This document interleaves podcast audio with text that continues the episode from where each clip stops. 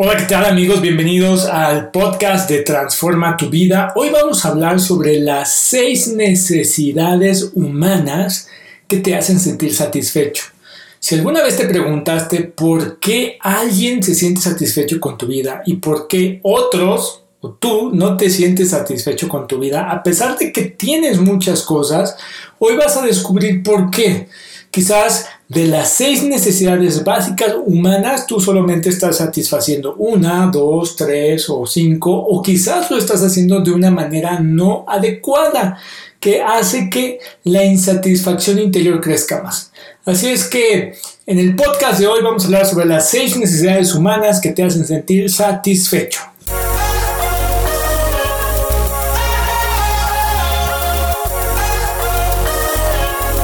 Mi nombre es Joe Rivas y gracias por estar escuchando esta serie que se llama Transforma tu vida. Eh, a lo largo de estos capítulos vas a comenzar a aprender a ver las causas por las cuales piensas lo que piensas, te sientes como te sientes y te comportas como lo has hecho. Te voy a ayudar a descubrir cuál va a ser el mapa para los siguientes años, días de tu vida, cómo hacer para llegar al destino de tu vida. Te voy a dar una clara y una visión que va a ser tan excitante para ti que vas a querer llegar ahí. Pero sobre todo vas a descubrir las fuerzas que han estado dirigiendo tu vida y te voy a enseñar paso a paso cómo cambiarlas, cómo hacer para que tu vida sea excitante, sea feliz, sea satisfactoria, tenga significado y sea plena y puedas hacer lo que siempre has querido hacer. Sigue escuchando Transforma tu vida. Comenzamos. Todos necesitamos gasolina. Gasolina para, para seguir viviendo, gasolina para movernos. Es como si esos días en los que dices hoy no tengo ganas, hoy como que me falta motivación, como literal, como si se te acabara la gasolina. Hay una gasolina para hacer, hacernos sentir satisfechos. Cuando te sientes insatisfecho es porque ya no hay nada, tienes el tanque vacío.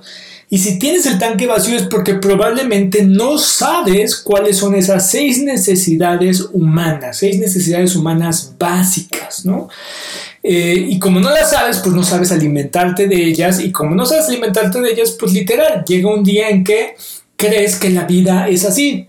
Andar por la vida sobreviviendo, sin motivación, sin un sentido de vida, eh, todo te parece mal, todo te molesta, estás irritable, eso es porque no hay satisfacción. Es tan claro como si no sabes cuál es la meta de tu vida, pues entonces ¿cómo lo vas a obtener? Si no sabes cómo hacer que una vida sea satisfecha, no vas a poder obtenerlo. Estás, estás este, ideando, estás adivinando. Crees que tener un aumento te va a hacer sentir satisfecho. ¿Crees que salir con determinada chica o chico te va a hacer sentir satisfecho? ¿Crees que casarte con esa persona te va a hacer sentir satisfecho? ¿Crees que divorciarte de esa persona te va a hacer sentir satisfecho? ¿Cómo sabes que lo estás logrando? ¿Cómo sabes que tu vida está siendo satisfactoria? ¿En base a qué lo mides o en base a qué no lo mides? Bueno, de eso hoy vamos a hablar, hoy vamos a hablar de eso. La vida está llena de buenas experiencias. Hay buenas experiencias en la vida. Es más, ¿tú cómo mides que una experiencia es buena o mala? Todos tenemos este indicador pues muy rudimentario, ¿no? Que si algo se sintió bien, pues fue bueno. Y si algo se sintió mal, pues fue malo. Así empezamos a medir que las experiencias son buenas o malas. Dices, tuve una buena experiencia con saliendo con ese chico, con esa chica, tuve una buena experiencia en la escuela o tuve una mala experiencia en mi familia, tuve una mala experiencia en mi trabajo. Casi siempre todos lo medimos a partir de si son buenas o son malas para ti. Pero hay más elementos. Y no todo lo que se siente bueno para ti, yo creo que a este punto de tu vida ya has descubierto que realmente es bueno. Las buenas experiencias en la vida, las experiencias de primera clase, son aquellas que se sienten bien para mí, son realmente buenas para mí, son buenas para otros y sirven a un bien mayor. Esas son las más grandes experiencias en la vida. Lo repito, se siente bien, son realmente buenas para mí y además de ser bueno para mí, le hace un bien a otros y sirven a un bien mayor, a un bien en común, aporta a eso. Hay cosas, por ejemplo, que no se sienten bien. Hay cosas que, has hecho que no se sintió tan bien hacerlo. No te gustó, no se, no se sintió a gusto, no fueron cómodas, al contrario, fueron muy incómodos, se sintió un poco extraño, pero fue realmente bueno para ti. fue bueno para otros y sirvió a un bien mayor. Hay otro tipo de experiencias que se sienten bien, pero que después de un tiempo tú descubres que no son buenas para ti. Casi siempre, muchos están en una relación así, Se siente bien estar con esa persona, pero esa persona me hace daño. Esa persona quizás te es infiel, te golpea, no te valora, no, no te escucha, no es bueno para ti. Y desde luego no es bueno para otros, ni para esa persona es buena y no sirve a un bien mayor, ¿no? Hay, hay otras peores, ¿no? Otras que ni son, ni se sienten bien, ni son buenas para ti, ni son buenas para otras, ni sirven a un bien mayor. La gente que hace esto, la gente que repite experiencias que se sienten bien pero no son buenas para ellos, o que no se sienten bien y que tampoco son buenas para ellos, la gente lo hace casi siempre por miedo. Tienen miedo a dejarlo, tienen miedo a que no, no saben, no conocen nada más. Son personas que dicen, bueno, prefiero estar en una mala relación porque lo conozco, ya me conformo con esto, o sea, prefiero que me maltrate a estar solo, me da miedo estar solo. Prefiero que, seguir con esta persona que me sea infiel porque pues es lo que tengo, no vaya a ser que después ya no pueda conocer a alguien más, hay un miedo, ¿no? Ya diste cuenta, hay un miedo por el cual la persona esa se, se queda ahí. Y no solamente en eso, en todas las eh, actividades que hay en tu vida. ¿Sabes yo de qué me he dado cuenta? Que la gente tiende a tener los mismos problemas. Todos tenemos estos mismos problemas. Todos estamos enganchados a veces en hacer cosas que se sienten bien, pero no son buenas para nosotros. Y mucho buenos no son buenas para otros y no sirven a un bien mayor. Es muy difícil hacer las primeras dos. Las que se sienten bien o no se sientan bien, pero sean buenas para mí, para otros y para un bien mayor. Esas experiencias primera clase son las que te van a dar satisfacción. Y ahorita les vamos a, descifrar en seis necesidades humanas que traen satisfacción. Eh, ¿Por qué te digo esto? ¿Por qué la gente tiene los mismos problemas? Mira, a lo largo de muchos años en los que yo he estado pues acompañando a, muchas personas, eh, viendo, dando conferencias, me he dado cuenta de eso indistintamente de la raza, de la clase social, de la creencia, del partido político, de su cultura, de si son creyentes o no son creyentes, si son religiosos son ateos, de si son eh, indistintamente de su orientación sexual, inclusive de su nacionalidad, si son colombianos, boricuas, gringos, coreanos, del contexto que me pongas, todos tenemos estas seis necesidades básicas que cuando no se suplen, que cuando no se son satisfechas, entonces es cuando las personas comienzan a meterse en problemas o es cuando estas personas, cuando, usan vehículos para satisfacer estas necesidades, cuando se meten en patrones extraños y casi siempre tienen experiencias de vida de muy mala clase experiencias de vida que quieren cambiar, que quieren modificar, que es cuando se meten a, buscar ayuda. Entonces, vamos a ver cuáles son esas seis necesidades. La primera necesidad humana, yo podría decir, la primera necesidad básica, es la necesidad de tener certeza. Todos necesitamos sentir que hay certeza en cualquier cosa. Cuando tú tienes certeza, puedes confiar. Cuando eres un bebé, un bebé, un, niño de año y medio, dos años, tres años, tú necesitas tener la certeza de que tus papás te van a cuidar, de que están ahí al pendiente. eso produce en ti confianza básica, confías en ellos. Esto se le conoce como la teoría del apego. Eh, esa certeza de que mi papá me cuida, mi, mi, mamá me cuida, mi papá me da, mi mamá está ahí, si le pido, si lloro, si tengo hambre, si digo, si llamo su atención, ellos eh, eh, responden eso me da certeza. De hecho, por cierto, esta es el fundamento de la autoestima, ¿no? Las personas que tuvieron unos cuidadores que estaban receptivos y atentos a las necesidades del niño, por lo regular van a tener muy buena autoestima. Las personas que tienen muy mala autoestima de adultos es porque de niños, desde los 18 meses hasta los 3 años, por ahí, o toda su infancia, sus cuidadores eran medio negligentes, eran medios absortos, eran o inclusive tenían problemas severos en los cuales no podían cuidarlos. Bueno, de ahí viene un poquito eso. Entonces, todos necesitamos certeza. Por ejemplo, cuando tú tienes incertidumbre sobre algo, ¿cómo te pones? ¿Mm? Cuando pierdes la certidumbre, por ejemplo, en tu salud, que todos los hombres sufrimos de esto, ¿no? Los hombres, eh, los varones no sé por qué, pero los hombres específicamente cuando eh, te empieza a salir una bolita, ¿no? Eh, a mí hace poquito me empezó a salir una pequeña eh, bolita en uno de los dientes y entonces inmediatamente los hombres pensamos, es cáncer, no, ya me voy a morir. Si te duele el estómago, tengo cáncer de estómago, voy a morir. O si te sale un juanete, no, no, pues esto ya me voy a morir.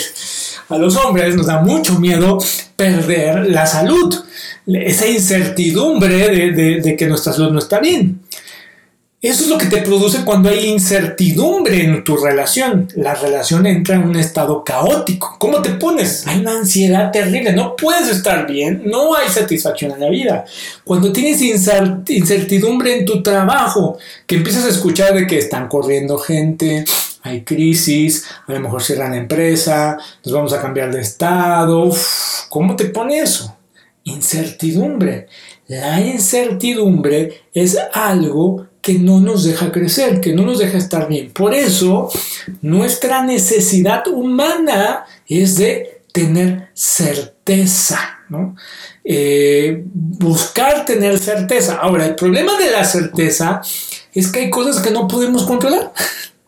No podemos controlar eh, el clima, por más que quieras tener la certeza, quiero tener la certeza de si me voy con chamarra o, sin chamarra hoy, si me llevo el paraguas o no me lo llevo. ¿no? Ya no sé si ya sabes, pero al menos aquí en la ciudad donde yo vivo, eso es imposible. Aunque en la mañana te digan que no va a llover, en la tarde puede estar cayendo el peor de los aguaceros con granizo. no hay certeza. Bueno, no puedes controlar eso. No puedes controlar lo que pasa en tu entorno, o sea, no puedes controlar la política, los deportes, no puedes controlar este, muchas cosas a tu alrededor, no puedes controlar a nadie a tu alrededor, por más que quieras tener esa certeza y que dices, es uno de los problemas de las parejas, quiero tener la certeza de que mi esposo no me va a engañar. Pues no se puede, no puedes tener esa certeza. Por cierto, las personas que se vuelven medias paranoicas de que su esposo los engaña y no los engaña, casi siempre terminan causando eso que quieren controlar, ¿no? Lo único que puedes controlar es a ti mismo, a ti misma. La única certeza que tú puedes tener es de cómo respondes a lo que te pasa, a lo que está pasando a tu alrededor. Eh, por cierto, esta definición de la fe, ¿qué es la fe? Si tú no tienes fe, si tú no crees en algo en concreto, está bien, solo te lo doy como un dato cultural. Pero la fe es tener la certeza de lo que no se ve. Te repito, la fe, la definición de, de fe es la certeza de lo que no se ve. O, dicho de otra manera, la certeza de lo que no se puede controlar. Así es que si tú eres esas personas que dices, yo no, yo no creo en nada, busca creer en algo, porque eso te va a dar certeza. Cree en lo que quieras, busca, explora.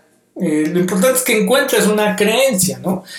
Este, yo, por ejemplo, soy un creyente cristiano, porque eso me da mucha certeza a, a mi vida ante cosas que no las puedo tener.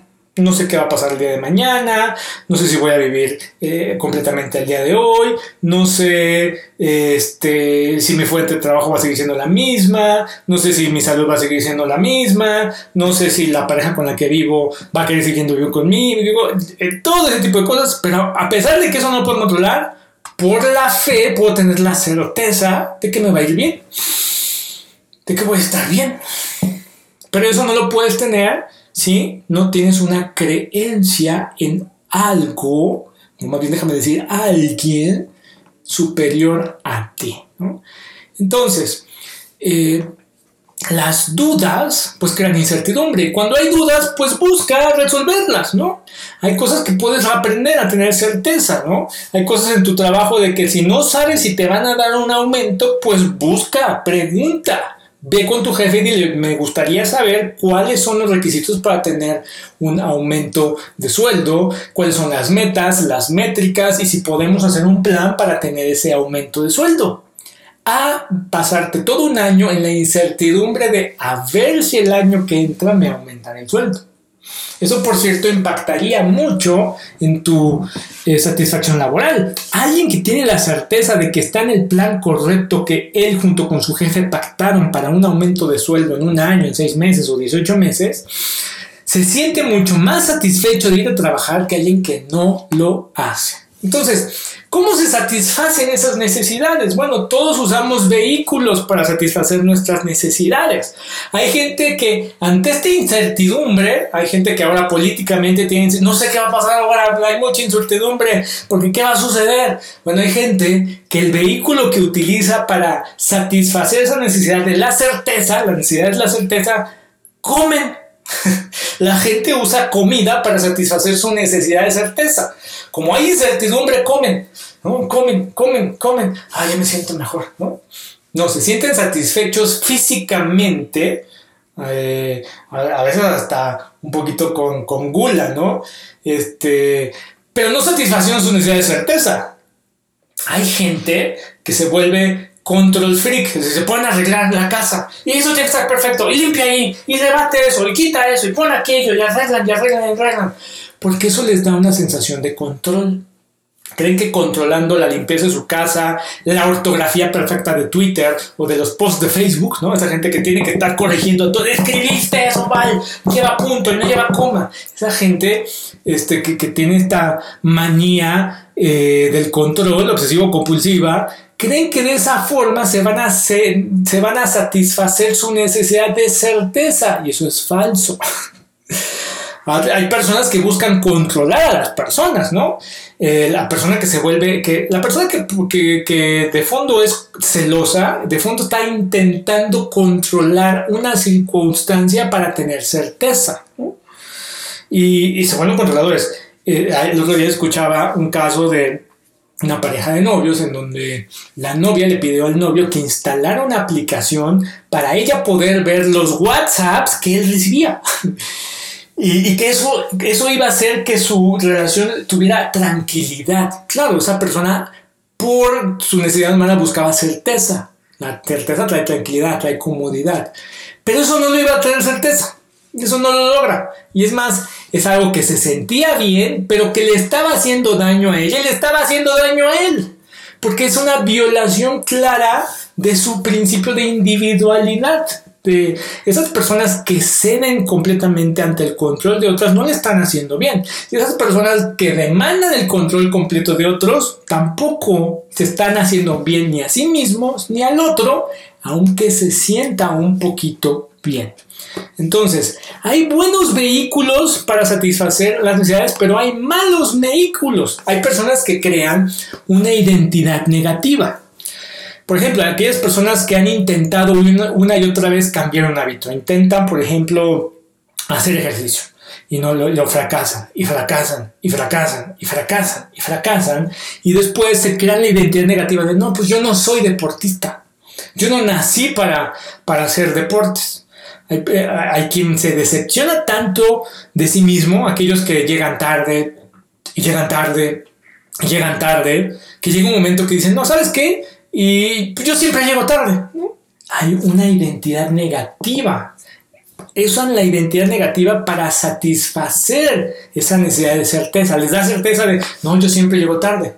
No, yo siempre fracaso. No, es que a mí nadie me quiere. No, pues yo ya acepté que soy gorda y ya. O sea, yo ya acepté que soy floja o flojo, ¿no? Esos vehículos son malos, son negativos, porque no te están trayendo satisfacción realmente, al contrario, de fondo te crean aún más insatisfecho.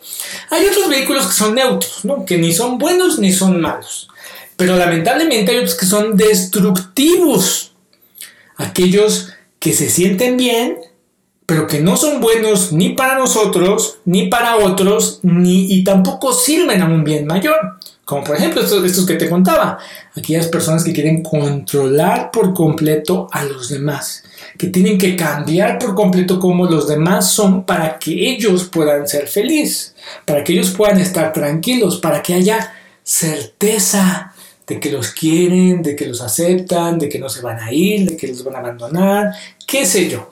Entonces, hay que empezar a pensar tú cómo satisfaces esta necesidad de certeza en tu vida laboral, profesional, personal, social, relacional.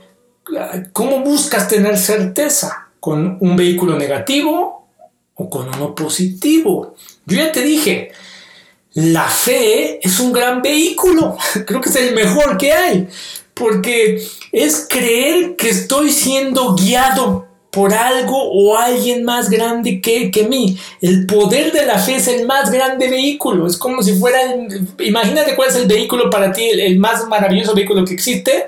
Si eres trader, para no será el Lamborghini, ¿no? Ah, si eres medio eh, aventurero, un Land Rover. Si eres medio deportivo, que te quedaste así, ya eres chaborruco, un Mustang. no sé, qué sé yo, el vehículo que tú quieras. Bueno, el creer en algo es el vehículo más grande porque eso hace que tengas una identidad positiva para ti, que tengas una identidad positiva para ti mismo, porque crees que estás siendo guiado. No importa lo que pase, Dios me está guiando.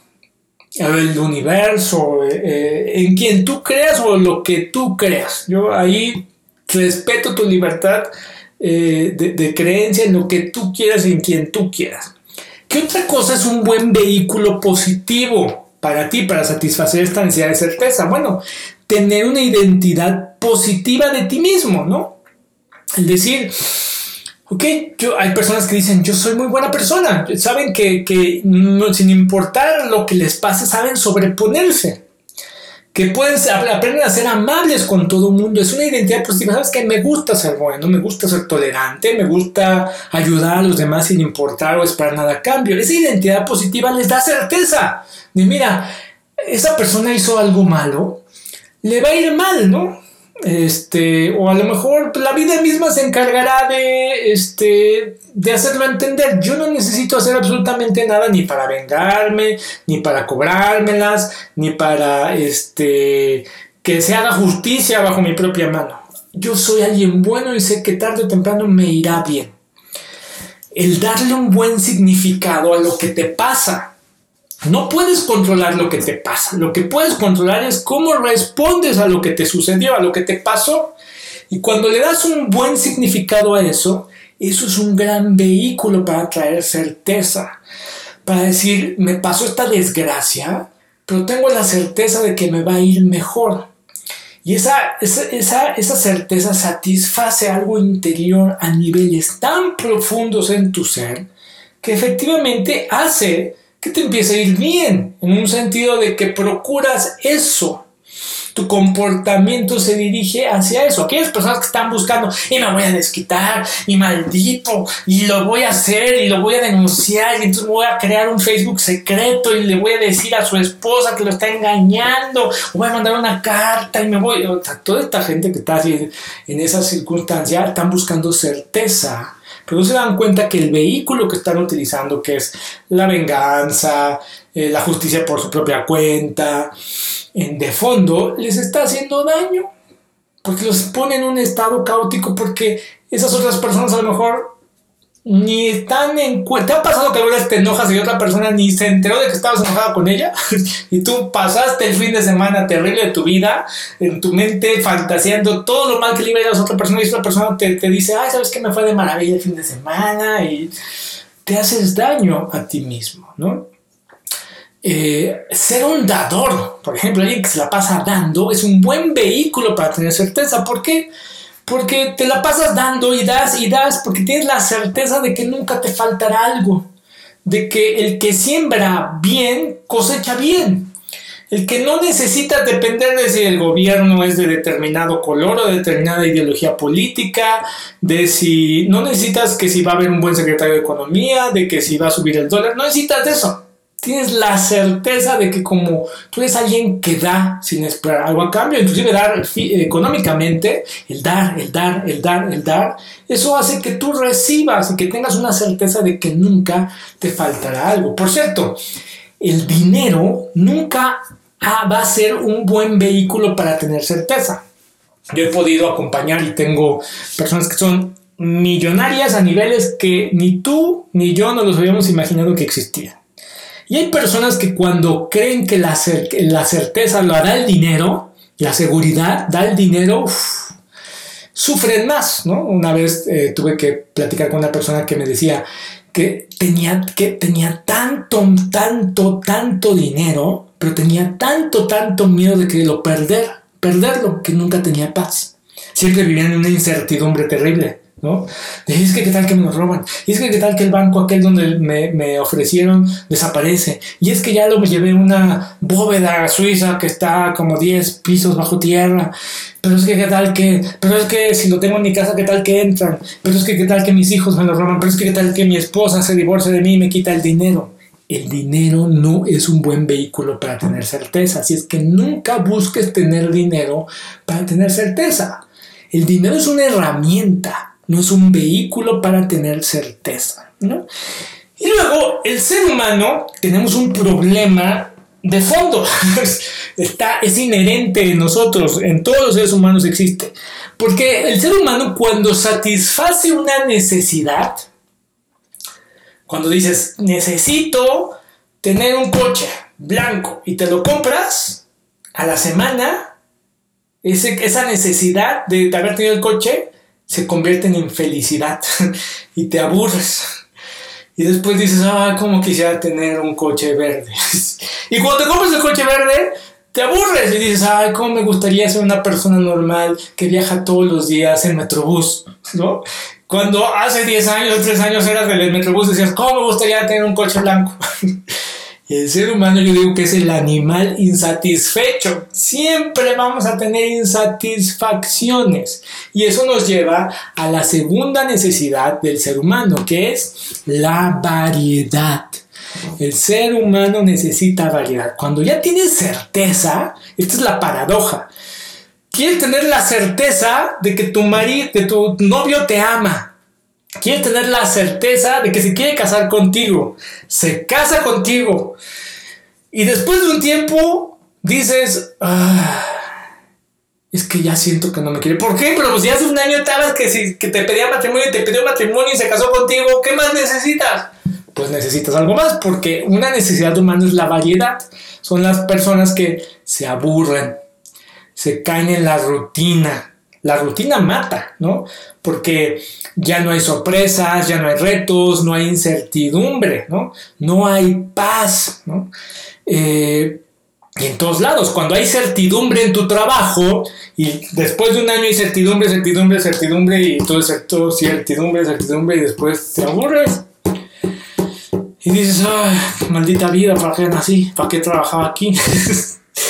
Quieres encontrar paz, quieres traer tranquilidad, pero adivina qué, la vida es una serie de constantes movimientos, cambios, retos, problemas. La vida siempre va a tener cosas nuevas, inesperadas, que te, van a sorprender, algunas te van a doler, algunas van a ser difíciles, algunas van a ser fáciles. Así es la vida. La única gente que tiene paz, otra vez platicar, es que ¿Qué es lo que más hace? Yo quiero vivir en paz, ¿no? Yo quiero vivir en paz con mi familia, yo quiero vivir en paz con mi trabajo, yo quiero vivir en paz conmigo mismo. Suena muy bonito, pero la única gente que tiene paz vive en el cementerio. no por algo decimos descanse en paz, ¿no? Por eso, imagínate que alguien dijera, vete a descansar, descansa en paz. ¿Qué quieres que me muera? Pues solo los muertos tienen paz. En este mundo siempre va a haber sorpresas, movimientos, cambios. Y eso, eso es bueno porque eso trae un sentido de variedad, ¿no? Esto es el mayor problema de las relaciones, ¿no? De que tienes una novia, sales con esa novia, eh, le pides que por favor cambie ciertas cosas, esa novia o novio los cambia y después viene un periodo en el que todo se vuelve perfecto y es perfecto y es perfecto y es tan perfecto que se comienza a volver aburrido, rutinario, cómodo. Aquí es cuando muchos caen en la tentación de utilizar un vehículo incorrecto para satisfacer esta necesidad de variedad. Es cuando las, esposas o esposos empiezan a decir, ay, pues es que como que mi vida necesita eh, un plus, necesita algo nuevo, necesita eh, extraño la sorpresa, mi esposo pues ya no, ya no es tan coqueto, ya no es tan sexy, tan aventurero como antes era, y pues que pues mira, acá está la secretaria o el secretario, el asistente, hombre mujer, y entonces usan la infidelidad como un vehículo para satisfacer esta necesidad de variedad que todos los humanos tenemos. Que aunque se siente bien, es incorrecto porque te hace daño a ti, le hace daño a otra persona y no aporta a un bien mayor a la sociedad. Hay personas que ah, por estas circunstancias se meten en una serie de cosas, ¿no? Ahora que está de moda eso de que intercambian parejas porque es que estamos muy aburridos y entonces necesitamos... Yo no digo que la necesidad de variedad sea mala, no, esa es genuina. El vehículo que utilicen puede que les haga daño de, manera permanente a una relación de dos personas que sí creen. Entonces, eh, por esta necesidad de variedad es que a veces, a pesar de que tenemos firmes creencias, firmes valores, estas firmes creencias y firmes valores se ven modificados, se ven este, alterados por esta necesidad de variar, de sorpresa, de reto en la vida de las personas, ¿no? Hay gente que se mete a explorar cosas porque estaba aburrida, porque necesitaba aventura, ¿no? Y, se meten en problemas serios, algunos legales, ¿no? Y algunas personas se meten en, problemas eh, de adicciones donde antes no tenía. ¿Sabes por qué nos gustan los deportes y las peleas? ¿Sabes por qué? Específicamente también a los hombres nos gusta ver el deporte, porque estamos buscando eso, un poquito de sorpresa, de variedad, un poquito de incertidumbre. Esta es la paradoja, buscamos certidumbre, pero cuando ya tenemos, necesitamos un poquito de incertidumbre, de variedad, de sorpresa. ¿Por qué ves una película que ya viste? ¿Te ha pasado que estás en el Netflix y esa ah, ya la vi y la vuelves a ver? ¿Por qué? ¿No? Ah, bueno, porque esa historia que es incierta, que te tiene con los ojos de, híjole, logrará o no logrará, explotará la bomba, no explotará, lo encontrará o no lo encontrará, lo logrará convencerse para que se case con ella o no, si lo logrará, a lo mejor no, nos gusta ese estado de, variedad, ¿no? Eh, hay personas que utilizan un vehículo incorrecto como el alcohol. El alcohol crea cambia tu estado emocional de manera instantánea. Pues de estarte todo el día aburrido, todo el día enojado, todo el día triste, te tomas dos cubitas o tres y entonces instantáneamente varía tu estado emocional, lo cambia. Hay un cambio radical de tu estado, ¿no? Algunos lo hacen de manera crónica que comienza a ser dañino. Es un vehículo que te hace sentir bien en el corto plazo, pero que a largo plazo te destruye. Y eso con cualquier sustancia, cualquier droga, la que tú quieras, legal o ilegal. Ese es el problema de ellos. ¿Está mal usar esto? No, lo que está mal es usar ese vehículo para satisfacer una necesidad genuina, que es la variedad. Esto implicaría a que tienes sed y te tomas un atole de pinole, eh, no sé explicar qué es el pinole para, para las personas que escuchan este podcast fuera de, de México. Es como alguien que me escriba y me diga que es pinole porque no tengo la menor idea de cómo describirlo. Pero es algo que comen los mexicanos que causa mucha sed. Es, este, es un polvo, una bebida que es muy seca, sabe rico, pero es muy seco. Eh, fíjate, se sabe bien, nos gusta, a nos puede gustar, pero te causa más sed. Es lo mismo de los vehículos incorrectos, es lo mismo que sería cualquier sustancia legal o ilegal. Eso no importa, si está legalizada, eso no, no, tiene, no tiene sentido. ¿Y sabes por qué no los dejamos? Porque satisfacen momentáneamente tus necesidades. Y momentáneamente se siente que sí, se que sí sació, ¿no? ¿Y sabes por qué no cambias?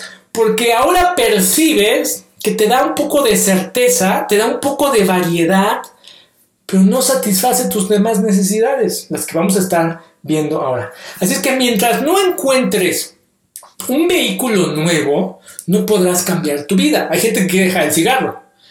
Y hay gente que, por ejemplo, fuma cuando está aburrida, ¿Cuándo es que estoy aburrido? Mi, mi vida es la misma, llevar a los niños a la escuela, este, estar trabajando todo el día, empiezo a los reportes, voy a ver a mi novia, me regreso, empiezo a hacer el startup, el negocio, pero es lo mismo, Entonces la gente fuma porque se siente aburrida, porque no hay variedad. A mí me da mucha risa, pero hay parejas que no saben estar bien, que cuando están bien acá ya llevamos una semana, ah, llevamos dos semanas, acá ya llevamos seis semanas estando bien. O sea, qué, qué raro, ¿qué está pasando? Buscan pelear porque están bien. Entonces, no saben estar bien. Entonces, porque están buscando un poquito de, de, de, variedad.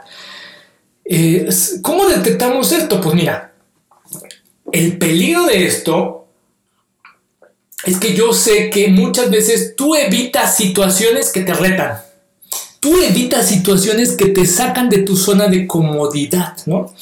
Hay personas que ya a cierta edad ya no quieren ir a un bar o que ya no quieren conocer nueva gente porque es inquietante, es, es, es, les reta, ¿no?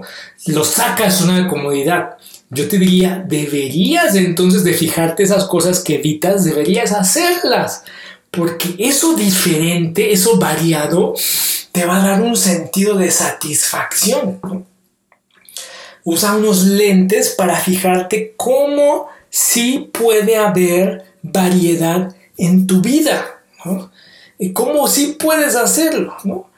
Eh, si tú eres una persona muy controladora, aun cuando alguien haga todo lo que le dices, cambie todo lo que le pidas y ceda todas tus peticiones, eso no te va a satisfacer. Eso te va a dar certeza momentánea, pero te va a dar un estado de aburrimiento, rutina que dices necesito algo más, ¿no? Tú también necesitas variedad, ¿sí? Necesitas variedad inclusive de que si estás acostumbrado a que solo sales con tu novio o novia y que no puede tener más amigos más que ella y más que tú y que tú, solo tú puedes ser tu mejor amigo, pues estás equivocado. tú y tu pareja necesitan otras personas donde relaciones, necesitan variedad. Es más, esa variedad de salir y conocer a otra gente y de explorar y de viajar a veces solos, cada quien por su lado, esa variedad le va a traer variedad a tu relación. ¿Cómo puedes crear variedad? ¿Cómo puedes crear sorpresas en tu vida? ¿Cómo puede haber retos? ¿Cómo puede haber este, diversidad en lo que estás viviendo? Entonces eso nos lleva a la tercera necesidad, que es la necesidad de tener significado sentir que significamos algo. Todos tenemos esta necesidad. Tenemos necesidad de ser necesitados, de sentirnos que alguien nos necesita. Eso, eso da en el, lo más profundidad de nuestro ser, ¿no? ¿Cómo, qué bonito se siente cuando dices que te necesito mucho, ¿no? De ser importante para alguien, de tener significado. Y lo digo en, un sentido de significado pleno. Hay, un psicólogo que a mí me encanta, que se llama Walter Rizzo. Si no has leído los libros de Walter Rizzo, tú no has vivido. porque Walter Rizzo justamente dice eso. Lo peor que alguien te puede decir es que te necesita, porque tú no necesitas a nadie para vivir. Y tienes, tienes razón. Pero yo lo estoy diciendo en un sentido filosófico, existencial de saberme que alguien me necesita, pero saberme que esa persona puede vivir sin mí. ¿Eh? Saber que yo necesito a alguien, que esa persona es importante para mí, pero saberme que también yo puedo vivir plenamente sin esa otra persona. Eso se refiere Walter Rizzo, a esta cuestión de, la, de las estructuras de relaciones dependientes enfermizas. Entonces, es una necesidad sentirnos importantes para alguien, sentir que tenemos significado. Hay quien, por haber sido herido, niega estas necesidades, ¿no? aquellas personas que los han rechazado, muchas veces las personas que los gustan, que los han herido, que los han traicionado, que han sufrido quizás violencia de cualquier tipo en, ellos, de repente en un momento, no, yo no necesito a nadie, yo estoy muy bien sola, ¿no? yo estoy muy bien solo, ¿no? Yo ya me hice la idea, voy a estar soltera toda mi vida, está bien. Y hay personas que pueden encontrar significado siendo solteras, pero lo van a encontrar por plenitud de darse a alguien más, no por una defensa de que ya nadie más me hiera, ¿no? Entonces, eh, esto es un falso vehículo del significado, ¿no? Yo no necesito eso. Sí lo necesitas, es una necesidad.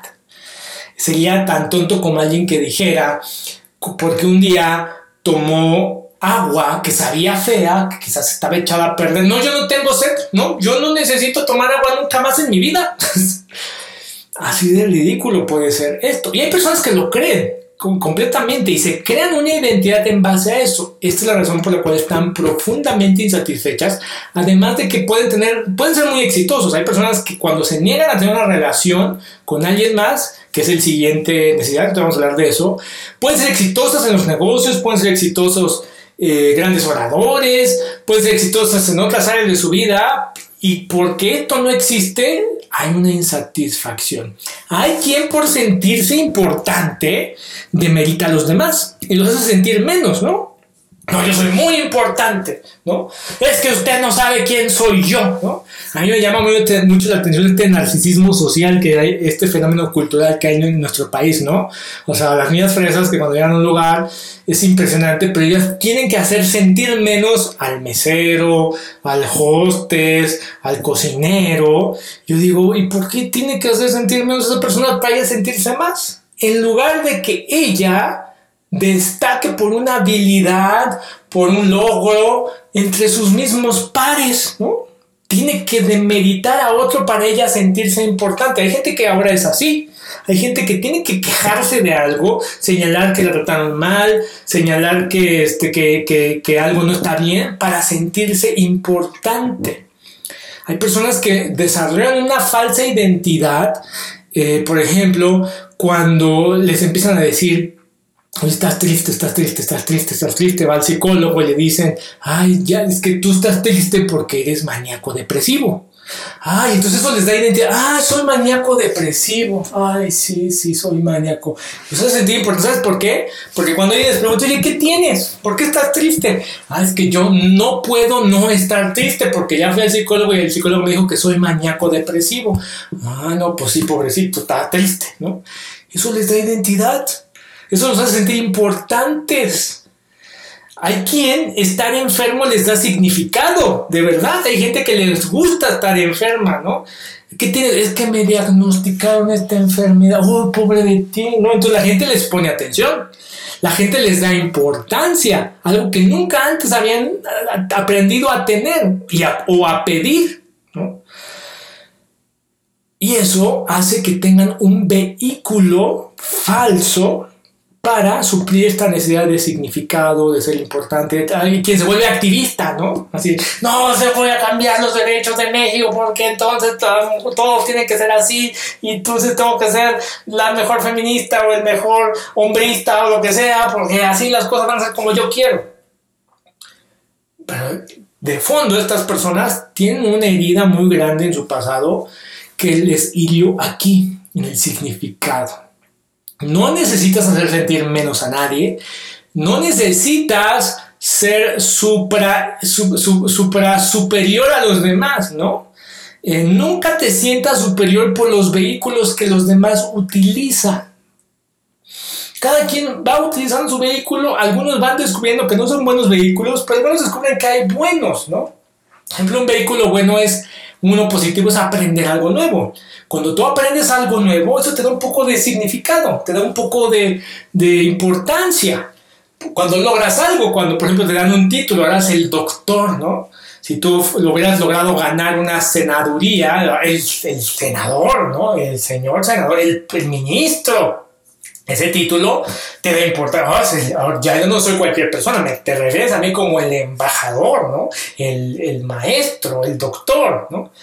¿Sabes que da una gran sensación de significado tener una relación con tu creador? Eso da una sensación de significado, desde que no importa lo que esté atravesando, mi vida es valiosa. Importo. Dios me necesita. Mi creador me necesita y me ayuda, ¿no? Eh, una manera negativa de eso sería sentirte superior a los demás porque tú estás usando un vehículo correcto y porque ves que los otros usan un vehículo incorrecto. Eso hace que tu vehículo en automático sea incorrecto, sea dañino, ¿no? A mí eso me da risa ahora porque, por ejemplo, yo veo mucho en los creyentes que ellos se creen superiores a los demás, a los que no son creyentes. ¿no? Por ejemplo, ahora los partidos que son de derecha, los partidos que son de derecha tradicionalmente es gente que, pues, es, es católica, es cristiana, es creyente. Entonces ellos se creen superiores a los demás porque, este, creen, porque creen, ¿no? Entonces ellos se hacen pues lavadoras mentales bien, bien, bien enfermas. Porque dicen, yo estoy haciendo el bien, ¿no? Yo estoy haciendo cosas buenas. Oye, pero eso que estás haciendo es lavado de dinero. Ah, no, no, pero es por un buen motivo, es por una buena razón, porque yo estoy bien, yo soy del lado de los buenos. Usan un vehículo correcto para sentirse superiores comparado a los demás, lo cual los hace el peor de todos, ¿no? Hay quien usa el estilo, el hacer cosas excéntricas, el estado de vida, hay quien, a quien les da significado de vida el tener hijos, ¿no? Hay, hay, personas que, ¿cuál es, qué, es el más grande significado de tu vida? Mis hijos, ¿no? Mi esposo. Y eso está bien, ¿no? Los hombres, por naturaleza, vamos a querer sentirnos importantes, ¿no? Eh, a los hombres en un matrimonio no les hace sentido significado su esposa, a sus hijos, le hace sentido y significado ser importante. A la mujer le hace sentido ser significado grande sus hijos y su matrimonio. Son maneras biológicas de cómo nuestro cerebro funciona. Eso, claro, se tiene que llevar un punto común. ¿Qué otra cosa te da significado desarrollar nuevas habilidades? Y por nuevas habilidades, no solo me refiero a hablar en público, a aprender inglés, a, no sé, a escalar una montaña.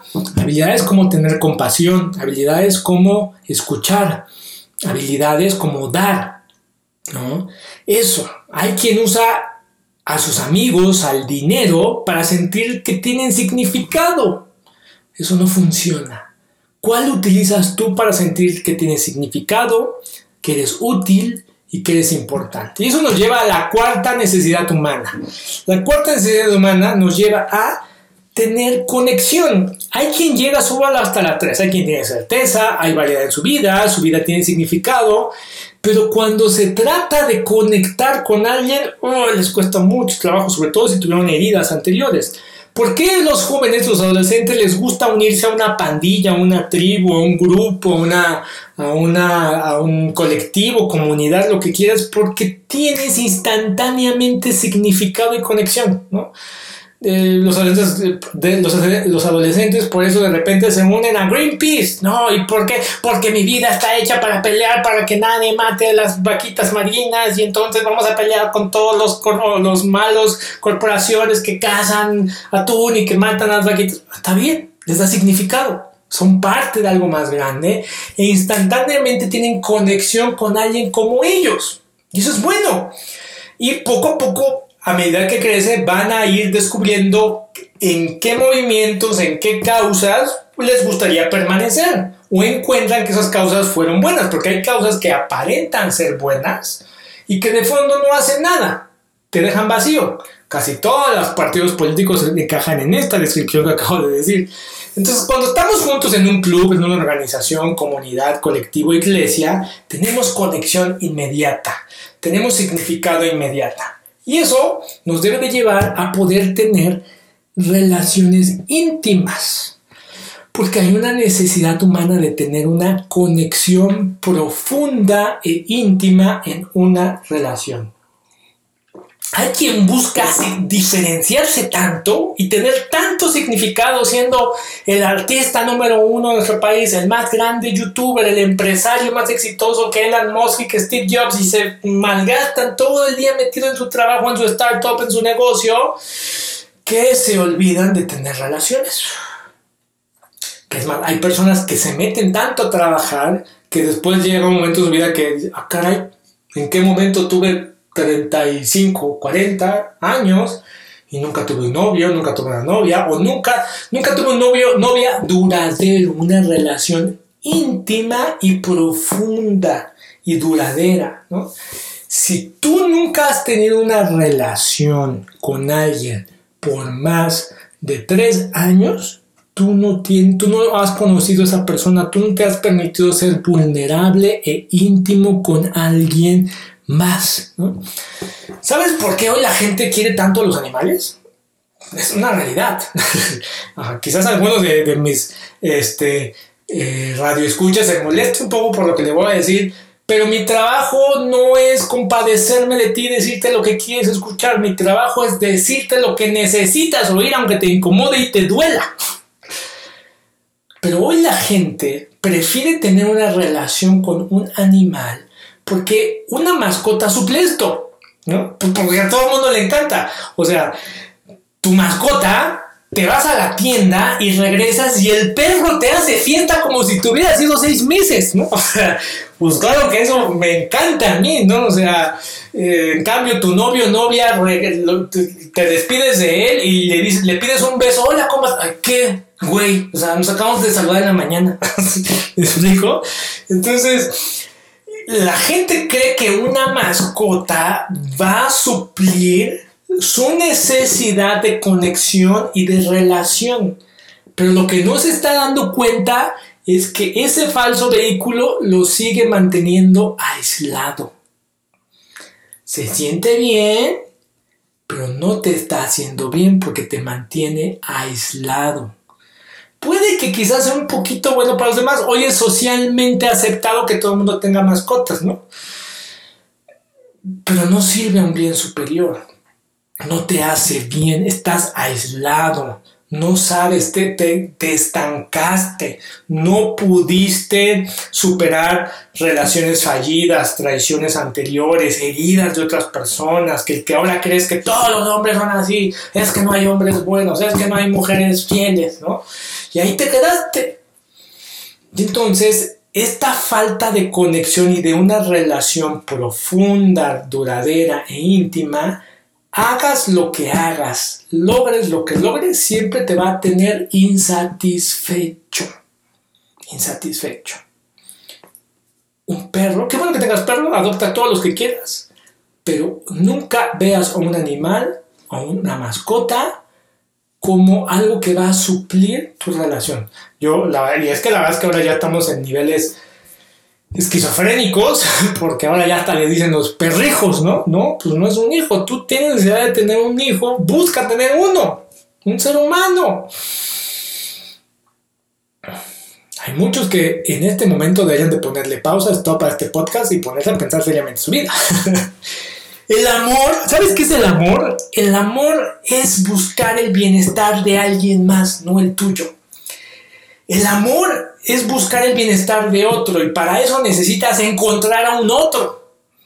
Resolver lo que tengas que resolver en tu vida pasada, aprender lo que tengas que aprender para aprender cómo relacionarte bien y, este, y tener relaciones significativas y profundas y buscar su bienestar del otro. Eso es amor. Eso va a crear conexión e intimidad. Lo peor es que nosotros creemos que la conexión y la intimidad significan sexo. ¿no? El sexo no es intimidad. No, eso no es intimidad. es un acto entre dos personas consensuado que cuando no hay intimidad, fíjate, cuando el sexo no tiene intimidad, se vuelve insatisfactorio. ¿En qué sentido? En el que solo buscas tener un orgasmo y ya. Y la que sigue, y el que sigue, y el que sigue, y el que sigue, y el que sigue, y el que sigue, y el que sigue. Y eso se vuelve rutinario. Hay hombres que ya están acostumbrados a salir con dos, tres, cuatro, cinco chicas a la semana. Hay chicas que están acostumbrados a eso. Ahora Tinder nos lo facilita mucho. Hoy me voy a echar a este, mañana me voy a echar a aquel, ¿no? Y tu vida se vuelve rutinaria. Ya no hay variedad. ¿Y crees que encontrando a alguien más, encontrando alguien más, hasta que encuentre a alguien más, hasta que encuentre a alguien más, cuando es al revés? Necesitas profundizar con uno, con una, tener una relación íntima, Dar amor, tener conexión con esa persona es lo que te hará sentir importante, te hará tener significado, te hará sentir intimidad, ¿no? Te, dará sentido de conexión. Hay alguien. Estoy trabajando por el bienestar de alguien más. Tenemos metas en común, planes de vida. Por cierto, el mejor sexo sucede aquí, cuando hay un estadio de conexión e intimidad y significado e importancia. ¿no? El sexo puede ser muy excitante, pero no satisfactorio. El sexo puede, puede inclusive algunas personas que lo usan como un vehículo para evitar esto. Hay quien puede ser, eh, eh, yo diría, dating seriales, es decir, estas personas que salen serialmente con uno y con otro y con otro y con otro y con otro. Hay personas que nunca en su vida se han tomado seis meses sin salir con alguien. ¿verdad? Desde, desde los 16 años y tengo una novia, y corto y busca otra, y corto y busco otra, y, así ha sido hasta que hoy tiene 33, 34 años, ¿no? Eso es evitar la conexión, eso es evitar la relación. La mejor, el vehículo mejor, otro vehículo de conexión es una conexión con tu creador, con un ser superior, con una creencia. Porque no necesitas estar conectado con tu pareja eh, todo el tiempo. O sea, hay personas que quieren sentir esta conexión todo el día con su esposo y con su novio y cuando te sales me mandas el WhatsApp y cuando llegues me hablas y cuando llegues volvemos a hablar y quiero tener todo el habitáculo de todo lo que hiciste todo el día. Quieren tener la certidumbre de esta conexión. Eso no funciona así. Porque cuando no estás con tu esposo puedes tener conexión con tus compañeros de trabajo. Y cuando estás con tus compañeros de trabajo puedes tener conexión contigo misma. Y cuando estás sola puedes tener conexión con Dios. Y cuando no estás con eso, tienes conexión con tus amigas, para que en la noche que veas otra vez a tu novio, tengas conexión otra vez con él. Una sola persona no puede llenar nunca tu necesidad de conexión. Y esto nos lleva al quinto necesidad, que es el crecimiento. Hay gente que tiene las cuatro anteriores, tienen mucha certidumbre, hay variedad, hay significado, hay una pareja, hay relación, pero no crecen, su vida se estanca y aún por, eso no son felices. Necesitas crecimiento. Crecer es vivir. Vivir es crecer. El día que dejas de crecer, dejas de vivir. El aprendizaje es crecer, ¿no? ¿Cómo crecemos? Aprendiendo. Siempre tienes que aprender cómo mejorar tu relación con tu pareja, cómo ser un mejor director, cómo ser un mejor fundador de una startup, cómo hay que aprender ahora sobre criptomonedas y sobre blockchain, este, porque si no te vas a quedar rezagado y un analfabeta financiero de los próximos 20 años. Tienes que aprender siempre, siempre hay que crecer. Y por último, la última necesidad, la sexta necesidad es contribuir. Hay que dar. Haz algo. Yo siempre he dicho esto si todo lo que tienes te lo quedas a ti mismo, tu vida fue egoísta y se pierde. Pero en cambio, si todo lo que pasaste, atravesaste, lo que te repusiste cuando estabas a punto de fracasar y creciste y lograste algo y encontraste la manera y cuando estabas a punto de perder la fe, algo sucedió y esa historia nos la cuentas, nos estás dando, estás contribuyendo a la humanidad, estás contribuyendo a un mundo mejor. Hoy vivimos en una época en la que cualquiera, quien quiera, puede abrir un canal de YouTube, empezar un podcast, escribir un blog o en Instagram, empezarnos a escribir, con, contribuir a los demás lo que está pasando en tu vida eso contribuye a los demás y eso te va a dar una sensación de estabilidad. Hace poco yo platicaba, esto lo he platicado en otros podcasts, me parece, eh, con un muy querido amigo mío que es exitosísimo. Él es literal, Carlos Slim le habla para pedir consejo. y es el hombre más exitoso que yo conozco en negocios, tiene una familia encantadora, tiene unos hijos pues, exitosos, el prototipo de una familia perfecta, porque no existen. Y él me decía, me siento tan profundamente desdichado. Venía luchando con una depresión de hace año y medio, inclusive pensando en suicidarse. Esto es serio. Claro que es serio porque es una necesidad humana. ¿Y sabes cuál fue su solución? Le digo, tú necesitas empezar a contribuir. Búscate al becario más, este, menos agraciado, iba a decir más inepto, pero no es correcto que diga eso, al menos agraciado intelectualmente o en habilidades, búscate uno de esos y comienza a enseñarle, a mentorearlo, a mentorearlo. Mira, cuando yo lo volví a ver, que después fue casi como un mes después de que tuvimos esa plática, era otro, era otra persona, ¿no? La esposa me habló para decirme, oye, ¿qué le hiciste? ¿Qué, pastillas le, di, le diste? Porque yo también quiero. No, no es eso, es cuando le enseñé, vio, entendió que todo lo que él había logrado necesitaba dárselo a otro sin esperar nada a cambio, ¿no? Porque, ay, sí, ahora voy a crear un curso este, premium para que... No, no, no, gratis, dalo sin esperar a algo a cambio, contribuir, que tu vida contribuya, es la sexta necesidad humana. Yo creo que a estas alturas de tu vida ya debes haberlo descubierto, ¿no? ¿Qué te gustaría dar?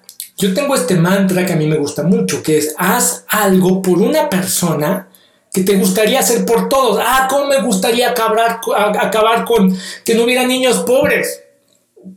Ayuda a uno, nada más. ¿Cómo me gustaría que no hubiera niños de la calle? Me parte el corazón y cuando yo sea rico los voy a ayudar. No, ahorita. Búscate un solo niño de la calle, uno, y ve cómo le vas a cambiar su vida hoy. ¿Cómo le vas a contribuir? No necesariamente económicamente, puede ser presencialmente, ayudándole a encontrar un mejor lugar donde vivir, una escuela, qué sé yo. Haz por una persona lo que te gustaría hacer por todos. Eso, wow. Tú mismo vas a ver la diferencia de tu vida. Así es que contribuye, da de tu experiencia, de tu historia, de tu consejo, escucha. Haz actos aleatorios de bondad, solo porque sí. ¿no? ¿Cuándo fue la última vez que le compraste comida a alguien? No necesito decirte, pero hay mucha gente en la calle que a mí no sabes, me desespera un poquito, no, no, me, no luchan por no sentirme superior a los pero cuando veo que hay gente pidiendo y que los demás los ignoran, no hacen algo. Mucha gente de verdad genuinamente tiene necesidad y le puedes invitar, si no quieres darles dinero, le puedes decir, te invito a comer, te invito a cenar, te doy un ride, ¿qué soy yo? Haz actos aleatorios de bondad. Así es que estas son las seis necesidades humanas básicas que van a traer sentido de satisfacción. Las personas que se sienten satisfechas es porque tienen estas seis necesidades en lo que hacen. Yo te podría preguntar, ¿qué odias hacer? ¿No?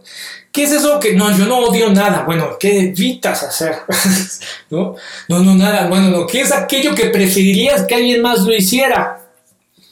Piensa en qué odias. Odio mi trabajo. Ay, ¿por qué lo odias? Porque no te da certeza. Si yo te dijera de una escala del 0 al 10, donde dices mucha certeza y cero es nada certeza, ¿qué, tan qué, tanta certidumbre tienes en tu trabajo? No, pues nada, porque no tengo certidumbre de, de qué va a pasar. Bueno, ¿cómo podrías hacer para tener certidumbre? Si es que necesitas tener ese trabajo, si no, cambia de trabajo, ¿no? ¿Cómo puedes agregar variedad? No, pues me aburre mi trabajo, te da significado, no, pues no tiene nada que ver con lo que a mí me gusta. Conectas, conecta contigo, con otros más, no, pues nada, creces, hay crecimiento, no, pues nada, contribuyes en algo en tu trabajo, pues no, pues por eso lo odias. si tu trabajo, por ejemplo, es algo que no puedes cambiar y que quieres reenamorarte, hay personas que tristemente ya odian su relación. Si ya odias tu relación y quieres algo, pues necesitas empezar a tú cambiar, no la otra persona, No, no. Y mira, por más que me digas y me des la lista y te doy el beneficio de la duda que de verdad tu relación está mal por la otra persona, ¿no? Que es 95% el otro y 5% tú. Y 5% es mucho. Este, pero aún así, si tú cambias, si tú en tu relación, en tu trabajo comienzas a buscar tener certeza, hacer cosas que te dan de certidumbre, a comenzar a meter variedad, a encontrarle significado a eso que haces, a encontrar conexión, a crecer, a aprender algo y a contribuir en tu trabajo. Eh, si en tu trabajo puedes ayudarle a alguien que está empezando. Eh, en los trabajos a veces son, son, son verdaderas junglas salvajes, porque llega el nuevo y nadie le dice qué hacer, nadie lo ayuda, al contrario, ojalá y se equivoque para que lo corran, porque eh, qué tal que es mejor que yo y me quita mi trabajo. Esa es la mentalidad de la mayoría de la población. En cambio, piensa qué amas hacer. ¿Tú qué amas? Y cuando descubres algo que amas hacer, casi siempre vas a encontrar que es algo que te da certidumbre, que le da validad a tu vida, que da significado, que te conecta con los demás, que hay crecimiento, que contribuyes a hacer. Por eso, la única manera de crear esto es con una habilidad, de, de ser consciente de esto, es con una habilidad que se llama la autoconciencia. La autoconciencia es la habilidad número uno que te ayudará a cambiar tu estado emocional, tu estado emocional, sentimental, perdón, mental, que te va a hacer sentir satisfecho. Muchos de este podcast lo van a tener que escuchar una y otra vez, una y otra vez y una y otra vez, porque te van a ir cayendo 20 poco a poquito. ¿Cómo con autoconciencia puedo hacer que mi vida tenga más certeza? Haya variedad, haya significado, haya conexión, crecimiento y contribuya a los demás. Te voy a dejar con esta tarea. En tu diario, escribe algo que amas hacer. Escribe algo que ames hacer, que los demás piensen que es muy difícil para ellos, pero que para ti es muy fácil hacer. Piensa en algo. Estoy seguro que se te ocurre. Para algunos será cocinar, para algunos será, no sé, este, hacer deporte, para otros va a ser lo que tú quieras manejar, por, más, lo, por más sencillo o insignificante que pienses y para ti es algo que es muy fácil de hacer y lo amas, analiza. Porque eso te da certidumbre, variedad, significado, conexión, crecimiento y contribución. Yo, por ejemplo, amo hablar en público. La gente me dice, oye, es que eso que haces es como si yo aprendiera chino porque me gustaría hablar en público, pero es súper difícil. Yo, yo me siento como pez en el agua porque yo tengo la, me da certidumbre que lo que estoy haciendo lo voy a hacer, voy a poder comunicar. Le da variedad a mi vida porque siempre estoy hablando de cosas que no tienen nada que ver, ¿no? Y que a veces me lleva a viajar a muchos lados. Me da significado porque me ayuda, porque yo creo que a mí Dios me creó para ayudar a otros, ¿no? Me ayuda a tener conexión porque conecto con mi audiencia, conecto con gente nueva y me ayuda a crecer porque aprendo sobre nuevas cosas. Ahorita, por ejemplo, me invitaron a una conferencia sobre blockchain y acepté el reto porque nunca en mi vida he hablado sobre esto y eso es algo que me ayuda a crecer, fíjate, y me gusta contribuir a la vida de los demás. ¿Qué es lo tuyo? Así es que con este podcast estamos terminando y yo espero que a partir de ahora tengas más claro las seis necesidades humanas que le dan satisfacción a tu vida. Nos vemos en el siguiente episodio.